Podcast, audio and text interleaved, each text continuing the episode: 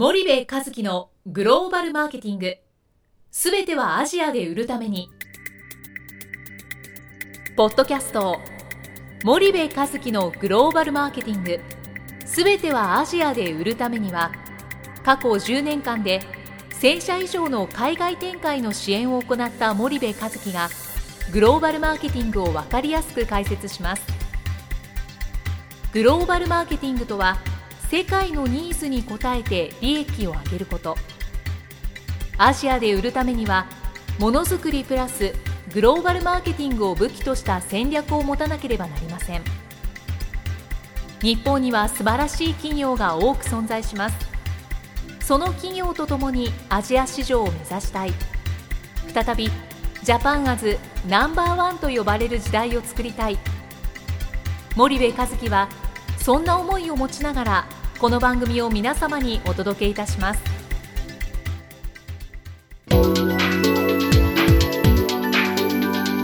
こんにちはナビゲーターの東太郎です。こんにちは森部和樹です。森部和樹のグローバルマーケティングすべてはアジアで売るために。今日は実はあの森部さんの前回2回分を聞いたリスナーの方から、なんとあの質問が来ておりまして、はい、その質問に答えていただきたいと思うんですけど、ええ、よろしいでしょうか？はい、はい、お願いします。一人目がですね、え、まあ中堅企業のまあ仮に A さんとさせていただきますと。はい、で質問内容が社長がベトナム視察に行ってきてベトナムに現地法人を構えたいと言ってますと。うんうんで生産拠点なのか販売拠点なのかは決まってないけども、うん、とりあえず海外に出たいと、うんうんうん、でこの A さんが所属している企業さんは、うん、まあ、初めての海外拠点だそうで、うん、まあどうもその A さん自身が駐在だったり、その海外の責任者にさせられそうなんですけど、どうしたらいいですかねみたいなちょっとざくっとした質問なんですけど、結構ありがちな感じだと思うんですけど。うん危険な匂いがプンプンしますね。これ目的は何なんですかね目的はあのちょっと文面からあのあまり詳しくは書いてなかったんですけどどうも社長さんに現地で販売をしたいと。うんうんうんうん、なるほど。で工場と販売拠点一緒に作るのか、うん、販売拠点だけ出すのかみたいな、ちょっと曖昧なんですけどで A さんの文面から言うと大体100億前後の、まあ、中堅企業なのかなっていうことが想定されるんですが、製造業さんですかね。そうですね製造業みたいですね。で業種業態とかは少し書いてなかったんですけども、この辺ちょっと推測の域にありますけどど。うですかね、はい、えーとまあ、まあよくありがちな社長盛り上がりパターンっていうやつなんですけどこれは、あの非常に苦労するのが目に見えていて結局その、えー、と目的があのどれぐらい明確になっているのかっていうのは非常に気になりますよね。で、初めてのその海外進出でベトナムなわけですよね、うん、でベトナムって去年日本の企業さんがあのものすごくたくさん過去最高の進出をしている地域で、ね、今年もまあ引き続き伸びていてですね、うん、生産拠点としてのそのベトナム市場っていうのは非常にいいんですね、うん、で大手なんかもねあのキャノンさんはじめ大手の企業さんもだいぶ前から出てるところなのででインフラもだいぶ整ってきてますし、うん、少し前だと電力がね全然足りなかったんですけど、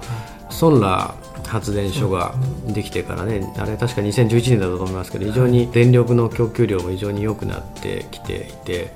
でこういう話最近非常に多くてですねそのミャンマーブームっていうんですかね。もうミャンマー、ミャンマーって言って止まらない中堅中小の社長さんって非常に多くてですね視察にガーッと行ってミャンマーすごいよとこれから可能性があるっていうその可能性が本当にどこの可能性を言ってるのかっていうところが非常に重要で結局目的がどれぐらい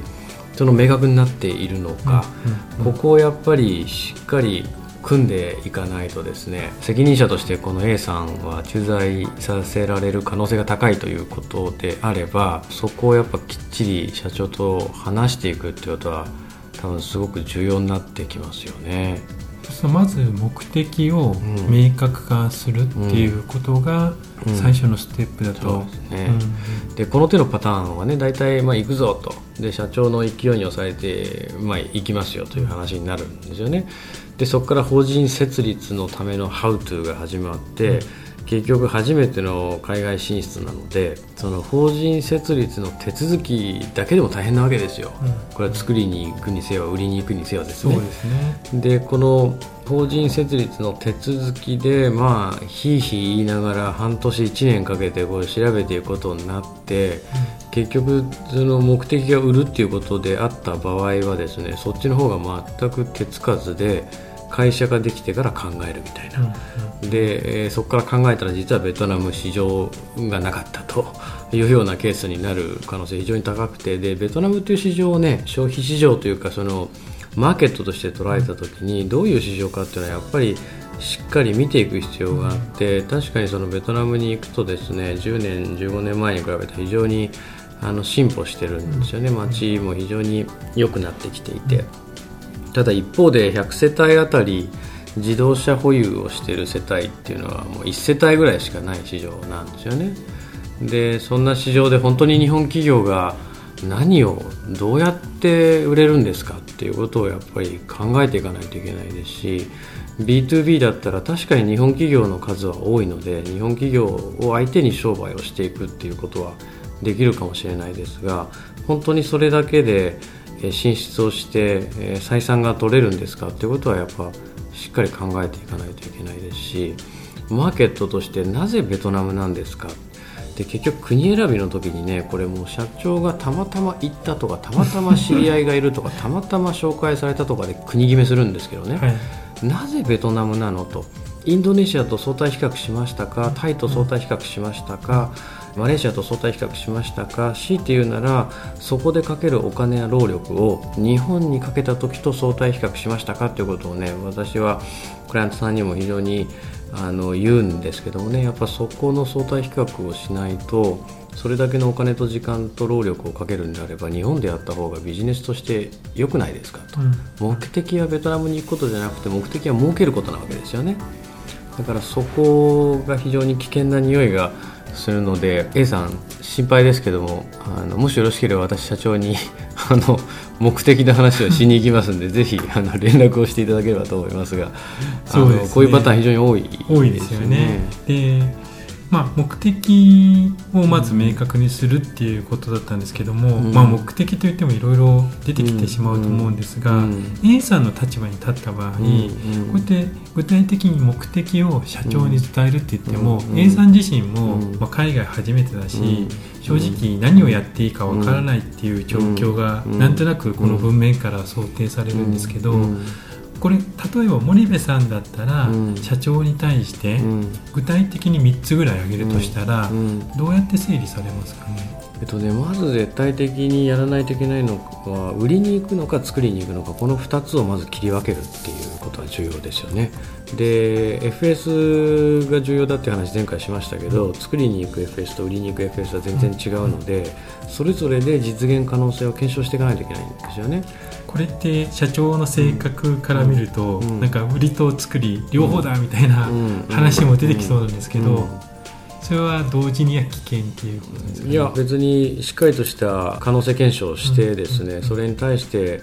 経営資源をしっかり投入していけば同時にやるっていうのも別に悪くはないんですよね。うんで大概の場合その作ったものの売り先はあるんですよね、うん、日本に加工貿易しますから日本に輸入し直して輸出バックしてでそこで消費をしていくっていう話になるんですけど、うん、一方でそこだけ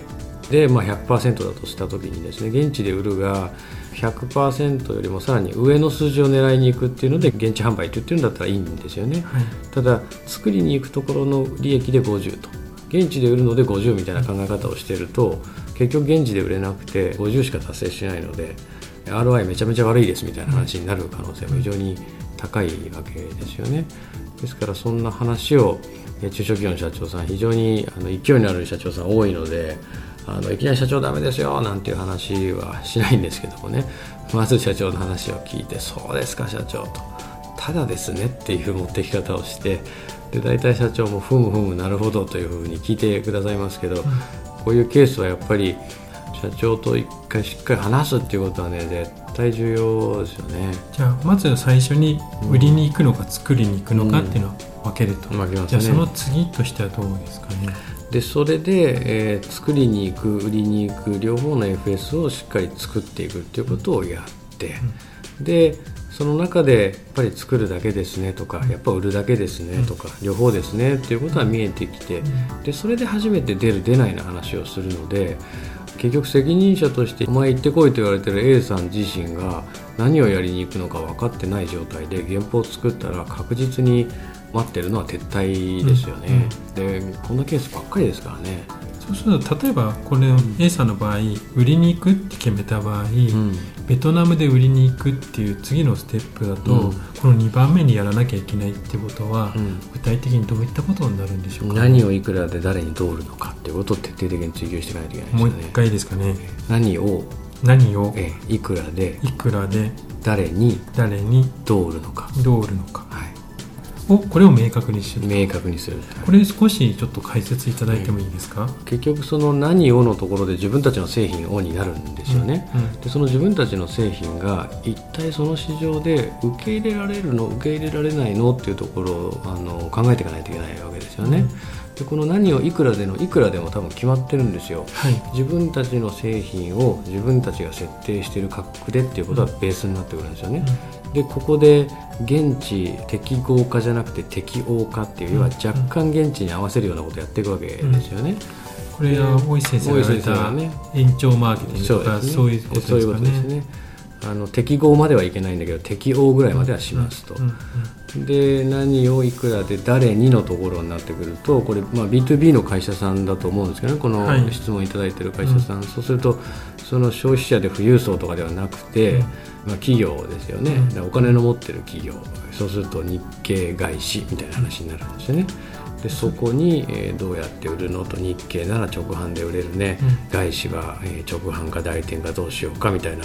多分そういう想定になっていくんだと思うんですけど、うんうん、それをするんだったら本当にそのベトナムなんですかさっきのその相対比較をインドネシアとしたんですかマレーシアとしたんですか、はい、えタイとしたんですかと、日系企業の数で言ったら圧倒的にタイですし、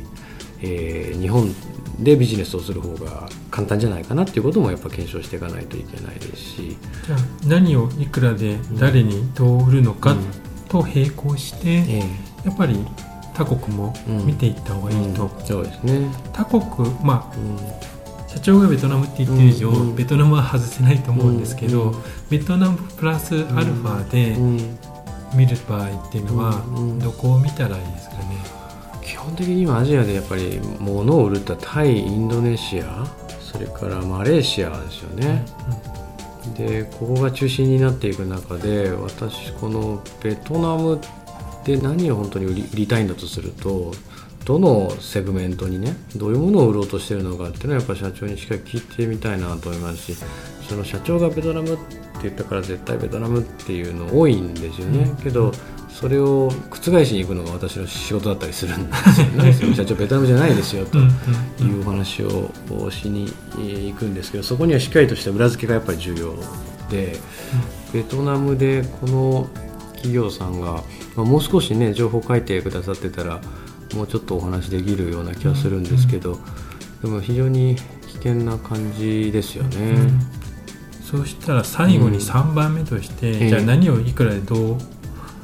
売るのか、まあ、誰にどう売るのか、プラス、まあ、他国、はい、インドネシア、はい、マレーシアというアドバイスいただいたので、はい、ここを、まあ、A さんが見れる限り見たとしますと、でこれをまとめて最終的に社長どうですかっていかなきゃ、A さんとしてはいかなきゃいけないと思うんですけど、あと一つ何かやるとしたらどうですか、えっとね、結局何をいくらで誰にどう売るのかって、まあ、非常に簡単に言ってますけどね。これすごく難しいんですよね。でこれを見るときにその出る出ないの議論をまずするんであればね、そのマクロ環境とミクロ環境に分けて見ていくのが非常に見やすいんですよね、はい、日本企業が得意なのがマクロ環境で、うん、不得意なのがミクロ環境、うん、で、えーと、マクロ環境っていうのは簡単に言うとどういう市場なんですかっていうことを見るんですけどもね、はい、その何をいくらであの誰にどう売るかっていうことを作っていく上で、うん、その市場がどういう市場かをやっぱり見ていかないと、はい、それって見れないですよね。そうですねでそこをやっぱりあのマクロ的なあの観点で、えー、しっかり見ていくということとミクロ環境っていうのはその名の通りまり、あ、ミクロなんですけど、うん、あの平たく言うと競合を見るっていうことなんですけどもね。どんな敵がそこに存在するのと。要は言ったら自分たちだけじゃないわけで敵がたくさんいるわけですよね。ね。だマクロっていうとその人口動態的な要因とか経済的要因とか文化的政治的、法的要因みたいなことをしっかり見ていくと。自分たちがやろうとしていることはその許認可がしっかり外資でも降りるのか降りないのか、はいそこは経済的にマーケットがあるのかないのか、文化的に受け入れられるのか、えー、人口動態的に成長性はどうなのかということを見ていくんで、その受け入れられるかられないか要は自分と市場の観点なんですよね。で一方でミクロはその自分と市場の観点プラス敵っていう観点を持ち込むわけですよね。はい、そこにこんだけ強い敵がいて、でそいつらと戦って勝てるのかっていうことをやっぱ見ていかないと出てってもあの勝てなかった意味ないのでね、うん、市場があっても強い敵がいたらあの意味がないのと一緒で、うん、そこをやっぱり2つ見ていくっていうことをしていかないといけないですよね。じゃあ特にマクロ環境、ミクロ環境、うん、でミクロ環境の中では特に競合を見る。と。さっき言ったその何をいくらで誰にどうるのっていうのがまあ商売の基本じゃないですか、はい、でこれをやる前にまず FS の段階でねマクロとミクロを徹底的にあの分解していく、うん、でそこでやっぱり出るべきか出ないべきかということを考えていかないと単にベトナムだすごいんだあの市場は伸びるんだ今活気があってすごいんやって言われてもですねなかなかそれで成功しないですからね。で、特にミクロが重要ですよという、あのことなんですけどね。じゃあちょっとまとめると、はい、A さんの立場とすると、はい、まずは売りに行くのか作りに行くのかっていうのを決めますと、うんうん、でまあ、今回売りに行くとしたら、うん、何をいくらで誰にどう売るのかっていうことを決めましょうと、まあ、考えるでいいと思うんですね。そうですね、考えましょうと。でプラス他国、まあ、今タイインドネシア、マレーシアという話が出たので、そこも見てみましょうと、でそれらについて、マクロ環境ミクロ環境、うん。うん、で特にミクロ環境の競合環境を見ると、そうですね。でこれをまとめて社長に提言するみたいな、そうですね。でそうすると社長も やっぱなるほどなと。A 君言ってる通りだということを言ってくださりますし逆にねあの僕のところにご依頼をこうくれるようなあのお客さんっていうのはこの A さんみたいな人でねいかにその社長の考え方を整理していくか変えていくかということをあの今まで仕事にしてるんですけどで、ね、最後ねちょっと申し上げたいのがそのベトナムっていうだけあってねあのマクロ環境とミクロ環境ミクロの方が重要だっていう話をしたんですがマクロ環境もしっかり見た方がいいんですよベトナムの場合はね。はい、でこれがねタイだっていうんだったらほぼほぼ B2B で現地で商売してえー、なんとかなるっていうのは想定ができるんで、うんうん、そんなにこう見る必要はないきっちりがっちりやらなくてもね、うんうん、そこのその競争環境さえしっかり整理して、敵がどれぐらい強いのか、それに自分たちは勝てるのかっていうところを中心に見ていけばいいんですけど、そもそもベトナムで B2B で商売をして本当に市場があるのっていうところを見ないといけないんでベトナムの場合はマクロしっかりやった方がいいと私は思いますけど。ね。わかりました A さんには大変参考になったと思いますので、じゃあ今日はあのここまでにさせていただきたいと思います、はい、ありがとうございました。はい A さん頑張ってください。ありがとうございました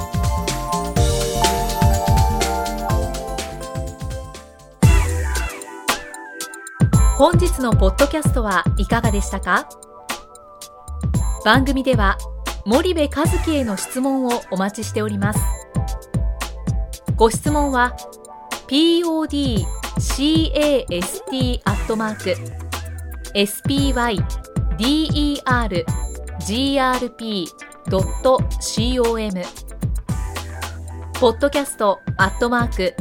スパイダー grp .com までお申し込みくださいたくさんのご質問をお待ちしておりますそれではまた次回お目にかかりましょう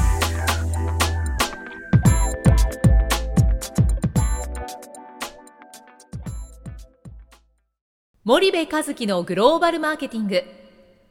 この番組はスパイダーグループの提供によりお送りしました。